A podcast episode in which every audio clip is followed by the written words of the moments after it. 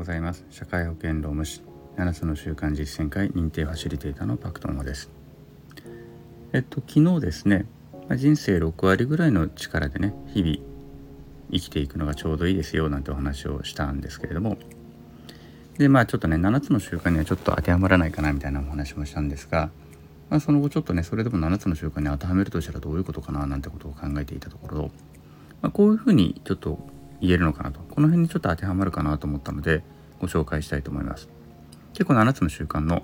根源に関わるような話なんですけれども効果性の定義というのが7つの習慣の中では語られています、まあ、結構土台となるような考え方ですね。うん。えっと7つの習慣のあの原本のね原本の、まあ、原版っていうのかな？のあのタイトルっていうの原書か。原書のねタイトルっていうのが The Seven Habits of Highly Effective People と言って、またすいません、私英語すごく全然できないので、発音とかちょっとね、あの、下手くそで申し訳ないんですけれども、まあその、高度にね、高度に効果的な人々の7つの習慣みたいな意味なのかな、直訳すると。うん。で、その、じゃ効果的な人々ってどういう意味っていうようなところでね、この効果性の定義っていうところがあったりするわけなんです。すごくここはね、あの、すごく大事な考え方なんですけれども、ちょっとねご紹介するとこれはね7つの習慣簡約版の57ページに効果性の定義っていったあの章題のところがあるんですけどもね。7つの習慣は効果性を高めるための習慣である。原則を基礎としているので最大限の効果が長期にわたって得られる。っていうふうに書いてあるんです。うん、つまり最大限の効果を長期にわたって得られるというのが効果性であるというふうに書いてるんですよね。うん。成果とその成果を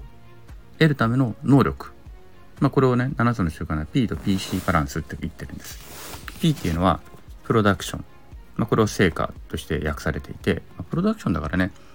まあ、生産とか製造みたいな意味なのかなと思うんですけども、まあその成果物っていう意味でしょうね。訳度としては成果として訳されています。でその P。PC っていうのはその成果を生み出すための能力。プロダ,、えーと、プロダクションキャパキャパビリティかな？うん。成果を生み出すための能力。このバランスが大切なんだと。ね。で、これがまあ効果と効果性っていうのと、まあ、そのままニアリーイコールみたいな形で使われるわけですよね。うん。で、ここで紹介されてるのが、例えとして紹介されているのが、昔のね、あの、ガチョウと黄金の卵っていうイソップ、イソップ童話、偶話のお話です。あのまあなんか農夫のガチョウ農夫が飼ってたガチョウが急に黄金の卵を産んでで来る日も来る日も黄金の卵を産んですごいあのなんでしょうねお金持ちになってたと。である日農家がもっとその黄金の卵が欲しかったもんだからそのガチョウの腹を切り裂いちゃったんですね。持った中にその毎日黄金の卵を産んでくれるからお腹の中に黄金の卵いっぱいあるんじゃないかと思って切り裂いちゃったらガチョウ死んじゃったと。でもその後二度とねその黄金の卵を手に入れることができなくなっちゃったっていうような話でつまり効果性ってどういうことかっていうのをこの偶話から7つの習慣では説明をしております。毎日そのガチョウを育てていけばそのガチョウを大切に育てていけば今後も毎日黄金の卵をねあるその成果ねプロダクションを手に入れることができたのに目の前の成果をもっと欲しいがためにガチョウ自体を殺してしまって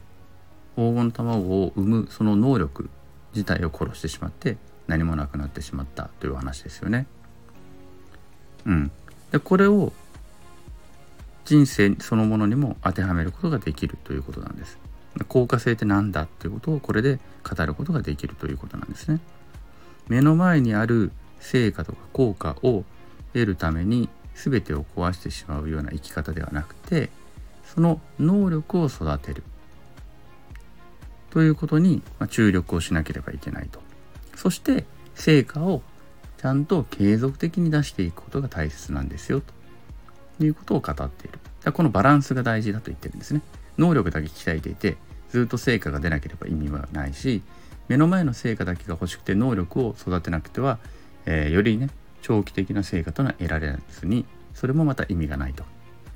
いうことをおっしゃっている。ね、それをえーと、P と PC のバランスというふうに書いていたりとか効果性という形でね、えー、語ってるわけです。まあ、ここにもねあの58ページの、うんと、前から9行目のところにもね書いてあるんですけどもこの偶話からも分かるように真の効果性は2つの要素で成り立っている。1つは成果、かっこ黄金の卵。2つ目はその成果を生み出すための資産あるいは能力、かっこガチョウであると。ね。で黄金の卵だけに目を向けてガチョウを無視するような生活を送っていたら黄金の卵を産む資産はたちまちなくなってしまう。逆にガチョウの世話ばかりして黄金の卵のことなど眼中になければ自分もガチョウも食い詰めることになる。うん、ということなんですね。ということでつまり私にとって日々6割で生きて、まあ、真面目に6割で生きるということは実は目の前の成果だけを追って今全力で毎日毎日全力で目の前の成果を得ようとしてるんじゃなくて長期的に本当に人生のねあの本当80まあ例えば86歳という寿命平均寿命まで生きたとしてその86歳を死ぬ直前までバランスよく成果を生み出していくための、まあ、一つのね PC 能力を育てているその過程なんだということなんです。はい。なのでまあねもし当てはまる方がねあそうだよねと思える方がいらっしゃれば参考にしていただければ結構なんですけれども今目の前だけの成果にとらわれない。ね。もっともっと長期的にずっと成果を出すために今やるべきことは何なのか。それはもしかしたら休息かもしれないし今はまあゆっくりとね能力を育てる時期だというのであればゆっくり能力を育てていけばそれでいいのであると。うん、というねそのバランスをよく考えていくのが大切なのではないかなというふうに思います。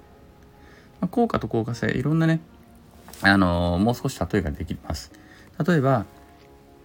一夜漬けで勉強して1回だけ100点を取るのが効果成果だけを求める勉強の仕方だけれどもずっと80点とか90点とか100点、ね、高得点を取り続けられるように毎日毎日コツコツ勉強するのがせ、えーと、効果性の高い人の勉強の仕方ですよね。とか風邪をひいたから風邪薬を飲んで熱を抑える咳を抑えるというのが効果を得た生き方であってそもそも風邪をひかないように毎日毎日体を鍛えて睡眠をしっかりとって栄養をしっかりとる生活をするのが効果性の高い人の生活の仕方というような形になるわけです。うん、というわけで、まあ、6割にね6割程度の力で生きるっていうのは私の皮膚感覚の問題なのでなかなか人によってはねいやそうじゃないなと思う人もいらっしゃるかもしれないんですけども私にとってはその6割で生きるということが効果性を高めるためのあの一つのね日々の過ごし方になっているんだろうなということを感じたのでちょっとご紹介してみたいなというふうに思いました。もしくはね参考になる方がいらっしゃればえっ、ー、とまあ、参考にしていただければいいのかなというふうに思います。はい。では今日はここまでにしたいと思います。ありがとうございました。